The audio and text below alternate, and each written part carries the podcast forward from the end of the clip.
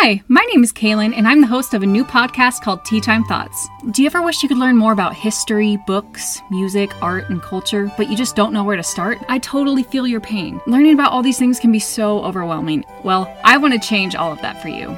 In my podcast, Tea Time Thoughts, I'll show you just how fun it all can be. In the time it takes to have a cup of tea, I'm going to teach you everything from the French Revolution to the Black Plague, Mozart to Broadway musicals, Da Vinci to Robert Frost, ancient Egypt to Queen Elizabeth II, and more. You can stream Tea Time Thoughts wherever you listen to your favorite podcasts. So what are you waiting for? Put the kettle on and listen to Tea Time Thoughts today.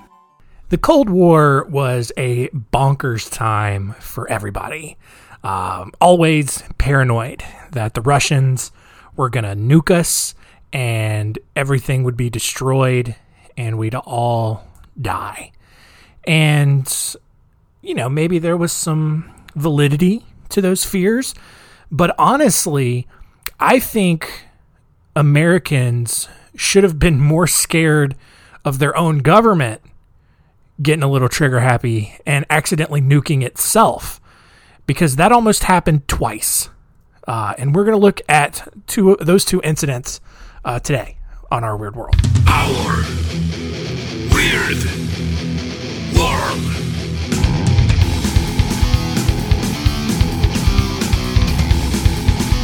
Welcome to Our Weird World. I'm your host, John Henson, and this week looking at two instances where America dropped bombs on itself. And uh, luckily, somehow, miraculously, nothing really happened. Um, something happened, but like not like the worst case scenario, obviously, because everything's still around and, and still intact. Um, ironically, both of our stories today uh, take place in the Carolinas. Um, you know, so like if there was ever a conspiracy that you know the the South needed to be nuked, um, this might point to that a little bit. Um, uh, I mean, overall, the South is pretty great. There are some places that could uh, use a little refurbishing, for lack of a better term. But uh, yeah, I mean, you know, a lot of military bases uh, located in the South, uh, and just a lot going on down here. And because of the Cold War, uh, a lot more was going on. But we're going to look, like I said, uh, two instances. Uh, the first one in Mars Bluff, South Carolina, and the second one in my hometown of Goldsboro, North Carolina. So, uh, like I said, uh, kind of in the teaser last week, if you are very wary of the government, this episode is not going to do anything to help you with that. So, uh, and we'll we'll address some of those some of those thoughts uh, towards the end today. But let's jump into story time.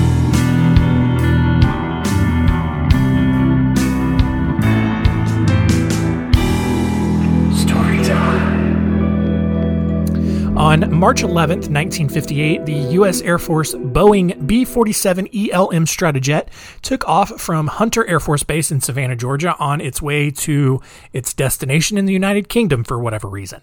Uh, from there, it was going to refuel and then head on to uh, North Africa as part of Operation Snow Flurry, uh, which was a study in which pilots made mock bomb drops to test the accuracy of the military's trajectory calculations.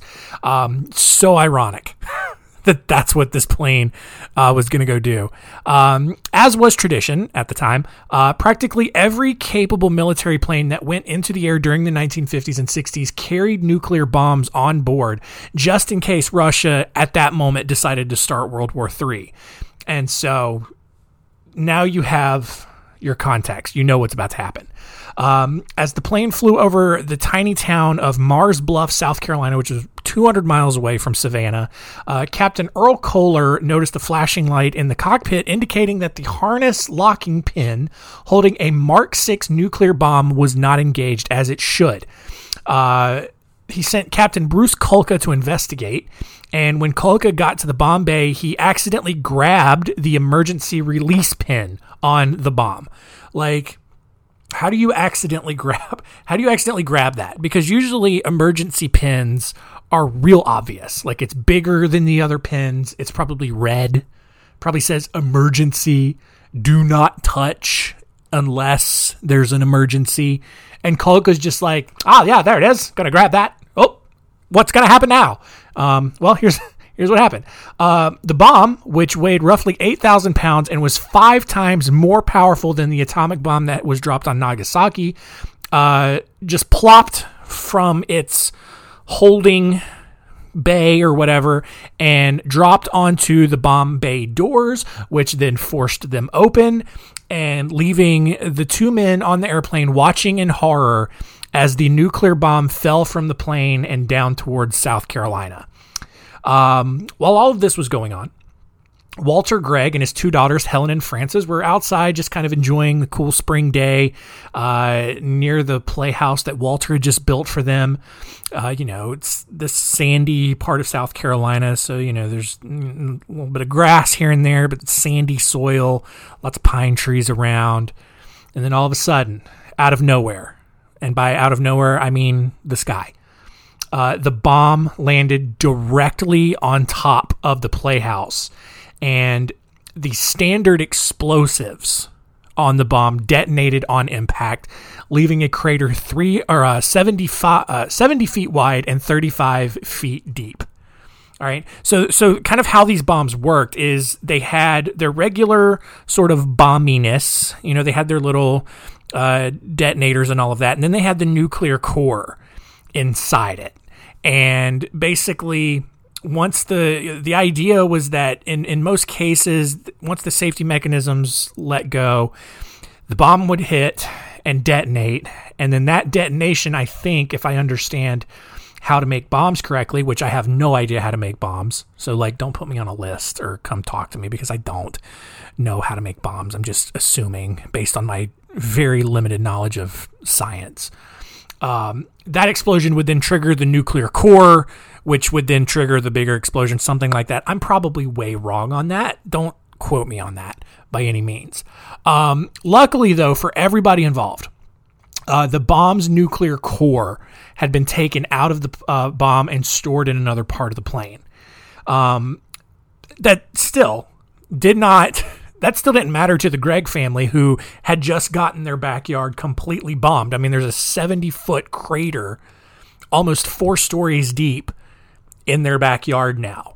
Um, and that explosion injured pretty much every member of the Gregg family, along with most of the homes in the trailer park where the bomb landed.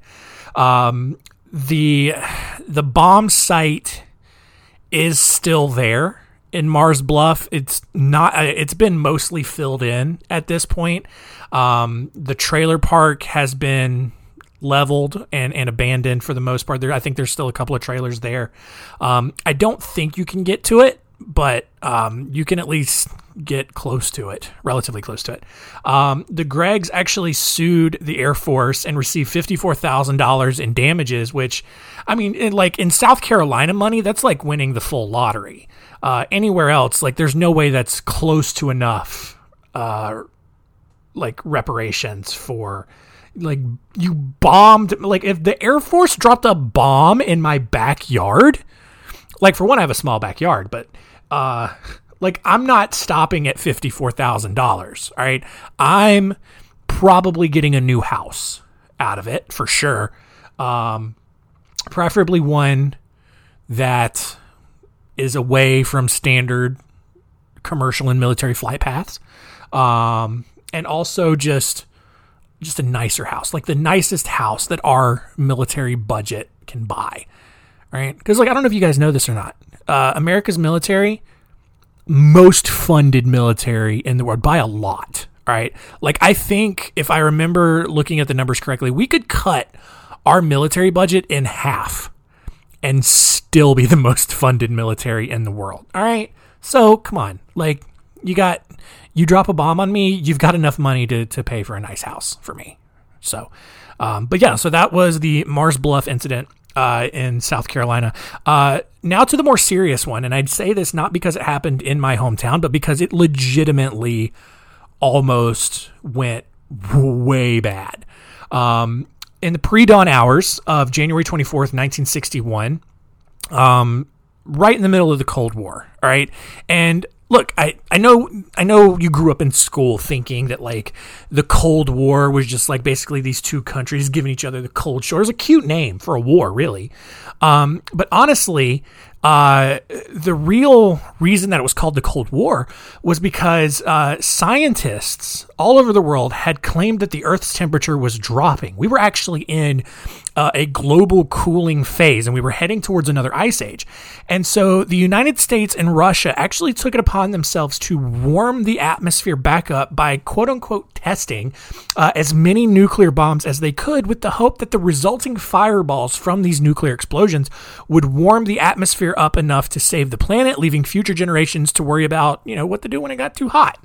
Um, I don't know if that's true. It's probably not true, but eh, whatever. It's like a fun little alternative history.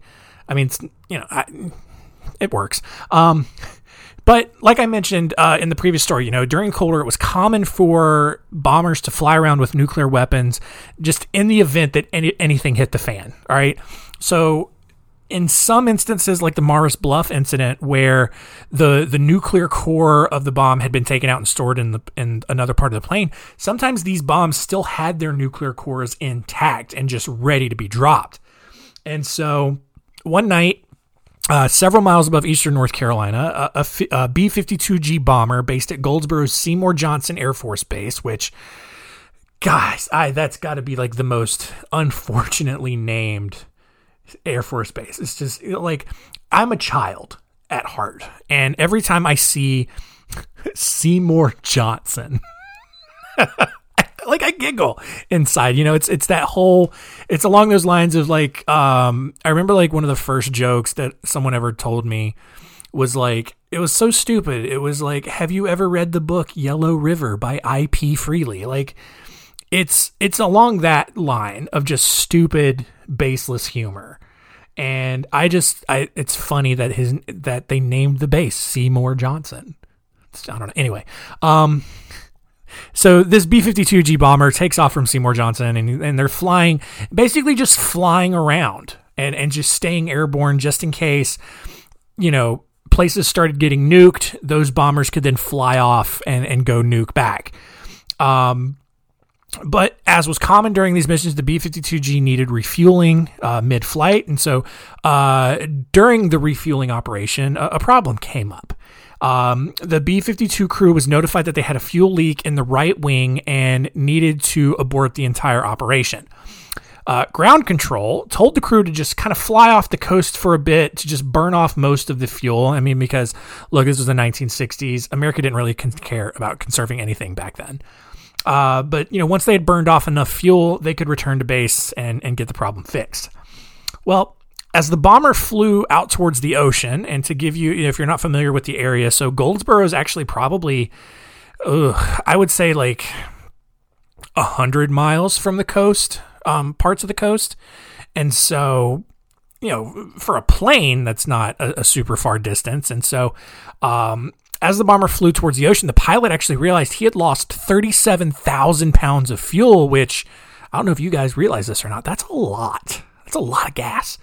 Uh, even worse, um, all of that happened in three minutes. So they, that's a big leak. All right, he lost 37,000 pounds of fuel in three minutes. Um, and rather than using common sense and just landing in a nearby airstrip, because again, there's a ton of airports. Uh, there were a lot of military bases in that area at the time. Like they were right there at Cherry Point. Uh, Camp Lejeune, I, I, believe, also has a runway uh, very close by as well. They could have landed there. nah, dog. Now we got to go back to we got to go back to Seymour. Could go back and Seymour Johnson. Uh, anyway, um, so the bomber was directed to uh, go back to Goldsboro. And because the B 52s were designed to hold fuel in their wings, this quick loss of fuel caused an extreme fluctuation in the plane's weight and made it difficult for the pilot to fly as they descended towards the runway. Uh, it became so much of an issue that the pilot actually began losing control and they were really going to crash. They were about to crash. So, following the first rule of saving a vessel in distress, the six other crew members on board the plane began chucking every bit of loose cargo they had uh, which included two Mark 39 hydrogen bombs. All right. N- you know, you have the atomic bombs, those were cute. All right. Compared to the hydrogen bombs, which were crazy powerful. Um, that you know them kind of uh, dumping all the cargo didn't work, and suddenly the right wing of the plane broke off. Like the entire wing of this gigantic plane. I don't know if you've ever seen a B 52 bomber, big plane. All right. Whole wing gone. Uh, and to make matters worse, the plane then caught on fire. Uh, so when the first rule of saving a vessel in distress didn't work out, the obvious option would be to uh, resort to the first rule of then being a crew member on a duress, uh, distress vessel, which is you're supposed to just go down with the ship, man. But instead, the pilot and four other crew members decided that definitely wasn't going to be an option, and they ejected. Uh, the bomber, the plane, eventually crashed in the community of Faro, which is about 12 miles from Seymour Johnson. Uh, it's like six miles away from Goldsboro proper. Uh, four of the crew members safely ejected and parachuted to safety. Uh, two men did die in the crash because they either didn't eject in time or they just they didn't get the memo that that's what they were doing. Uh, another crew member died uh, during the ejection part. But uh, that's, I mean, look, sad that people died. Um, plane did crash. All right, but that's not really why we're telling this story. All right, so remember those two hydrogen bombs that I mentioned. Uh, as the plane broke apart and plummeted to the ground, the two bombs, obviously, like I mentioned, were tossed out of the plane, and they began the process of arming themselves for detonation, as bombs do. Um, each bomb had six mechanisms that followed several like disarming steps uh, that included like charging firing capacitors, deploying retard parachutes. I it's what it's called. They're called. I think it's called retard parachutes. I just I my southernness. I say retard, and like I get it. Like you're not supposed to call someone retarded, and I'm not. That's it's what they're called. Like the word retard. I don't know why I'm defending myself for a word that I'm clearly using in the correct contents. I hate I hate white people so much. I hate woke white people. Liberals, man, am I right? Um anyway, uh, the first bomb was found intact after its parachute was caught in a tree. The other bomb, however, its parachute did not deploy, and it collided with the ground at 700 miles per hour and broke apart in the swampy soil where the Secret Service showed up within hours. I mean, it's crazy, like how on top of it the the government was, uh, and they began trying to dig it out. Uh, the tail of the bomb was recovered about 20 feet below the surface.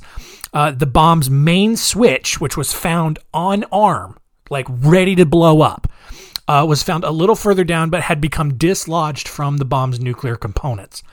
Uh, the government was forced to actually abandon recovery of the rest of that bomb because groundwater just continued to flood the hole that they were digging. Uh, and I mean, like where this landed, there, there's a lot of like low lying swampy areas around. And so there's just a pretty high water table there. Crazy. Um, on each bomb, this is what's insane about this story. On each bomb, five of the six arming mechanisms were set to go when they were found, meaning that only one switch remained before each of those bombs exploded.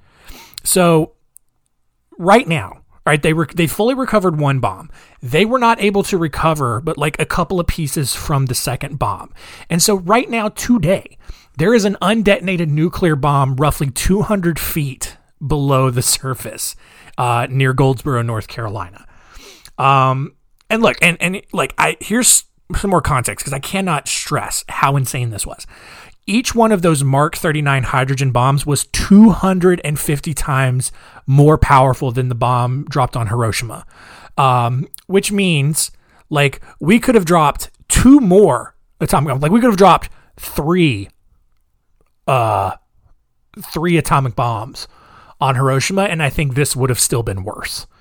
All right, because we like two, we dropped two of these hydrogen bombs. So like honestly, like it's if two hydrogen bombs detonate, that's 500 times more powerful. So you could drop like five or six atomic bombs on Hiroshima, still would not be as bad as if both of these bombs had gone off.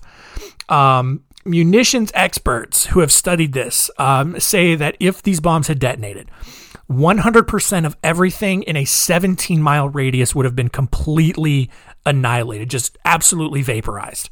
Um, and that doesn't include everything else farther out that would have been affected by shockwaves, fallout, the leftover explosion, all of that.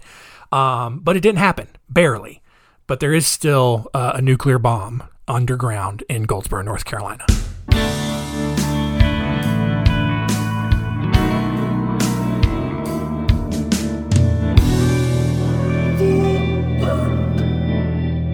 Crazy, right?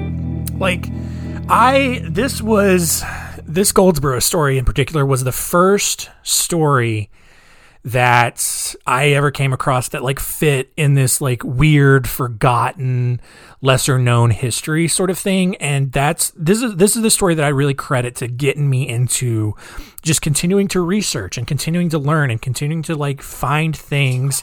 Shut up, Siri. No one asked you.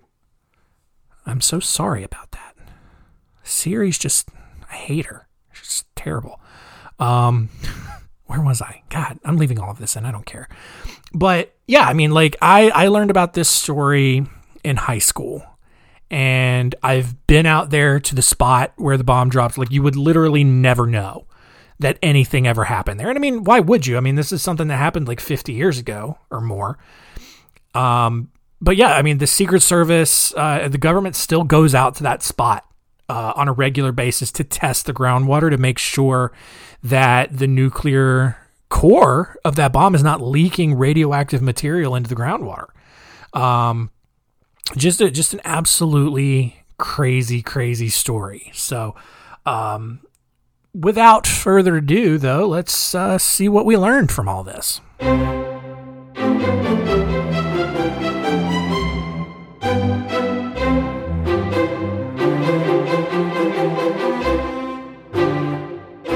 What did we learn? Number one, the government just straight up bombed South Carolina. And look, I don't think anybody's complaining about that.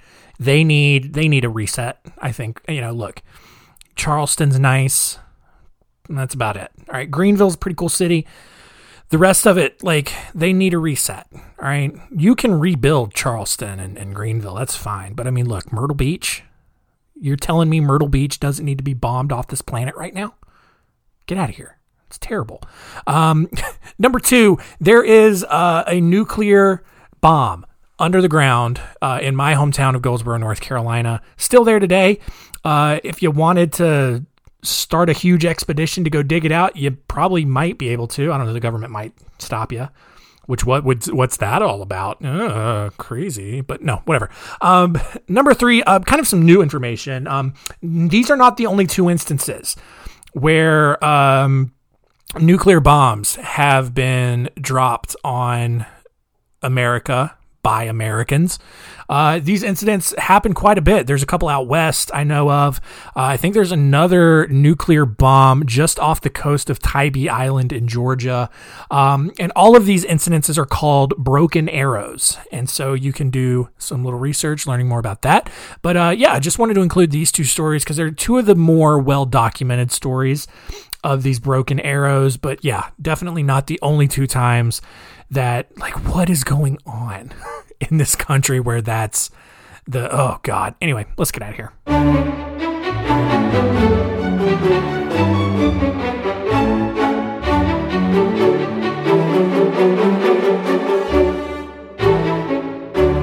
One last thought uh, before we wrap up here. I like I get how people can have a, a, a general distrust for the government. And and it's fine i think like i get it if your distrust for the government comes from a place where you don't think they have your best interest in mind because they don't. Like politicians don't. They they have the best interest of whoever's lobbying them the most all right? We can get behind that. I like the the fact though that people think that there's just these deep, deep seated conspiracies flying around that just, you know, the powers that be really aren't the powers that be. There's this whole underground cabal of, you know, Illuminati and all that. And it's just like, no, dude. No. Everyone in the government is like started out like you and me. They were just regular people. And then this was the path they chose. They are just as stupid as the rest of us. And like stuff like this is what makes me feel good about thinking about thinking that, you know, like this because how can you be so just careless that you're not only like just with all of the safety regulations that we have today, it's insane to think that there could be a thousand military jets in the sky right now that have active nuclear bombs. Like, I don't think that's the case because of incidents like this. But that was just the reality in the 60s. And people were more scared of the Russians doing something than they were of their own military. And that's just, I don't know, that shouldn't be the case. Um, like our government, America, one of the most powerful countries in the world, full of really stupid people right? But I think that's every government everywhere. Like just because you work for the government or just because you're a politician or you get like some advanced security clearance and you're in this world doesn't mean that you're just a better person. Like you're still pretty dumb. It's, you know, especially like you may have like incredible concentrated genius in one thing. You're an idiot in a hundred other things. All right.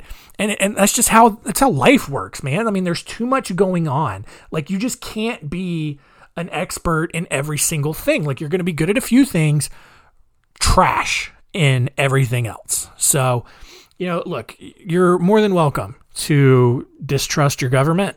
That's fine. I encourage you to ask questions. Ask smart questions though. All right? Don't don't don't get into the whole yeah, the government's part of uh, this pedophile ring in the basement of his pizza shop. Uh, that's totally legit. I 100% believe it because I saw it on a forum. Um, and this, and he's had a lot of good. He cited uh, a source uh, from uh, truth and you don't get that dot truth domain unless you are deep in some stuff. I don't know. Anyway, I don't know where I'm going with that. Um, let's uh, think about what's going on next week on our weird world. Uh, a couple of different stories.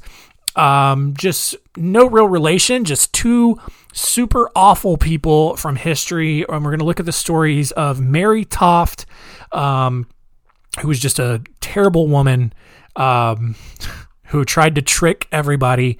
And a lot of people actually went along with it. It's a really dumb story, you guys.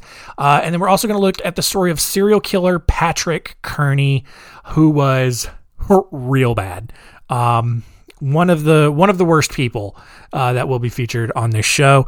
Uh, but that's going to do it for us this week. Thank you all for listening. Keep telling all your friends and keep it weird.